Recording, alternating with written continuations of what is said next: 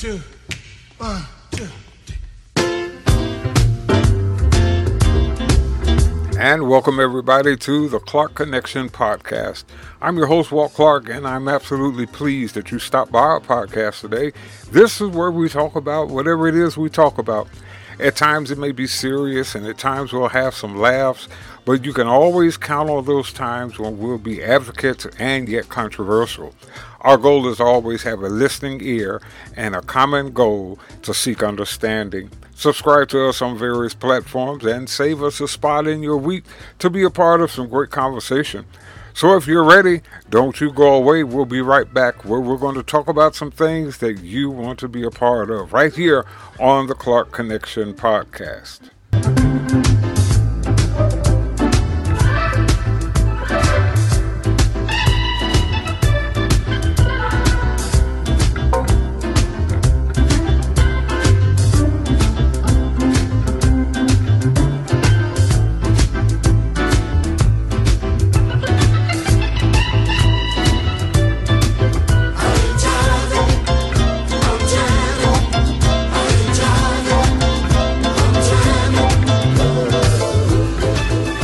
Took an Uber to an appointment and was not surprised when my driver was a young man in his 20s, very polite and mannerable. He got out, greeted me politely, and proceeded to help me put my walker in the back of the car, my book bag, and was making sure that I was inside comfortably and safely. He asked me how my day was going, and I returned the inquiry. He stated his day was just getting started and he was ready for whatever came. I made a note mentally. Now, that's unusual. You don't hear that much from people these days. We kept talking, and I learned that he was married at 23, had known his wife since they were in high school, and they had a child on his way. I congratulated him, of course, and wished him well with the new baby. Our conversation grew more broader as he navigated through Chicago traffic quickly, smoothly, but safely. I told him most of my drivers uh, had been young, in their 20s, and I had never had a problem or any issues with any of them. Some of the older drivers, not so much. Customer service a little dry, and they seem condescending at times. I had one driver in his 50s who insisted he knew a better and faster way to get to Gary, though he had only been there one time. His shortcut took us 58 minutes and that was during lunch hour. But nonetheless, this young man and I had a very good conversation.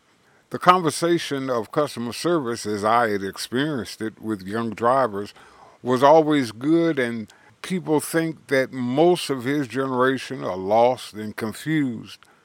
I was in a gas station one time, and being on a walker is inconvenient enough without having to bend down and reach high and get the product and carry it to the counter. A young man was coming by and asked if he could assist, and actually said, Hey, Unc, what can I do to help you?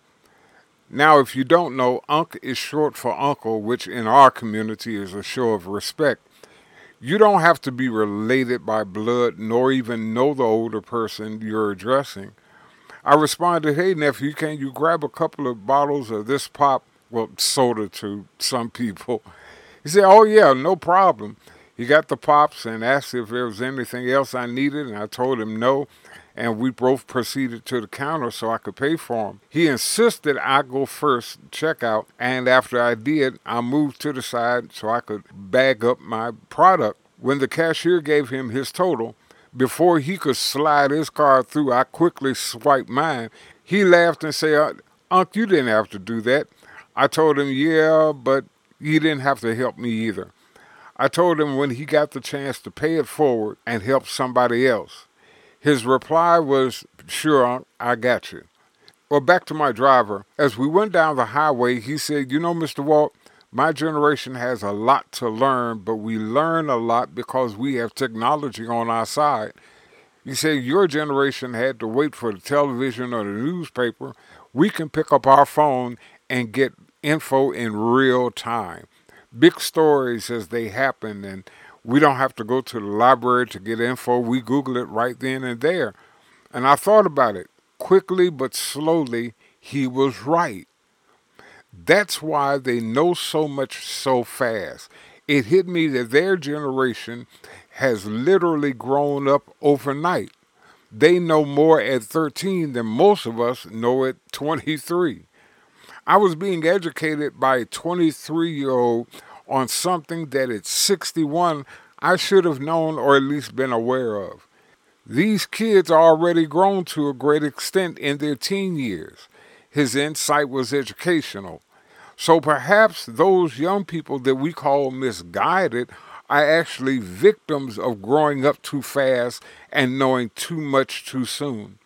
If you look back at some of our report cards that they handed us with written comments by our teachers, some of them said Johnny or Susan completes their work on time, but is talkative and often disturbs and disrupts other children while they're working.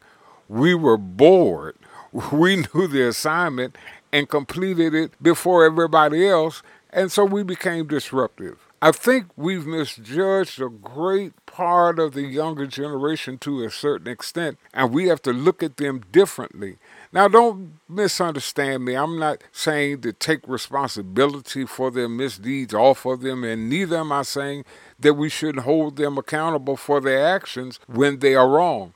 But what I am saying is we can't lump all of them into one failed category because they're not doing it as if we would do it.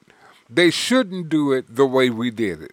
We're limited in our educational process of how we got news and who we got it from. What we had was ABC, NBC, and CBS, and if you grew up in the Chicagoland community, WGN. They have a multitude of news source lines and immediate access to them. Growing up, I listened to Moms Mabley albums religiously. My mother loved Moms Mabley, and so I listened to her all the time. And on one album recorded in the mid 60s, when she recalled a conversation with an older man who said he missed the good old days, she answered, What good old days? I was here. Where were they at? As much as we wish for the good old days, when we look back as compared to now, they were good and they were old. We live in an age now where we have to upgrade our thinking. And often I have to share with my mother, who's 90 years old, there's a better and shorter way of doing things. She'll try it for two days and boom, right back to the old way. She would rather take 30 minutes to do something than 10 minutes and get the same results. She hates change in any form. Me, not so much. All of them are not lost, misled, misguided, nor undisciplined. They want to be respected just as we do. They want to be heard just as we did, and many times we weren't heard. It's time to give them a chance. Carry on a conversation with them, then listen to them. A listening ear beats an open mouth any day. It's time we came together as generations to learn from each other what it takes to make all of us better, smarter, and greater as a people. If we don't, it won't be their generation that loses, it'll be ours. That's all we have time for on this episode, but we'll have more very soon. If you don't mind, follow us on Twitter and Instagram right there at It's Me WC1. It's Me WC and the number one, all one word. You can also email us at waltclarkmusic at gmail.com with ideas, suggestions, comments, and yes, criticisms. We welcome it all. Thanks for listening, and wherever you are in the world, wherever you may be in life, we pray peace, productivity, and prosperity over your life. The views and opinions expressed here are those of the host and do not reflect the official policy or position of Anchor.fm nor its affiliates. Any content provided by our writers, authors, bloggers are of their own opinion and are not intended to malign any religion, ethnic group, club, organization, company, or individual. Hi, everybody. Walt Clark here from the Clark Connection podcast. I've had quite a few people say, I want to do a podcast, but I don't know where to start. Two immediate answers that come are first, start at anchor.fm, and then just start. Anchor.fm has an easy setup for those of us who are not really tech savvy and immediate help right online. So if you get stuck, help us right there.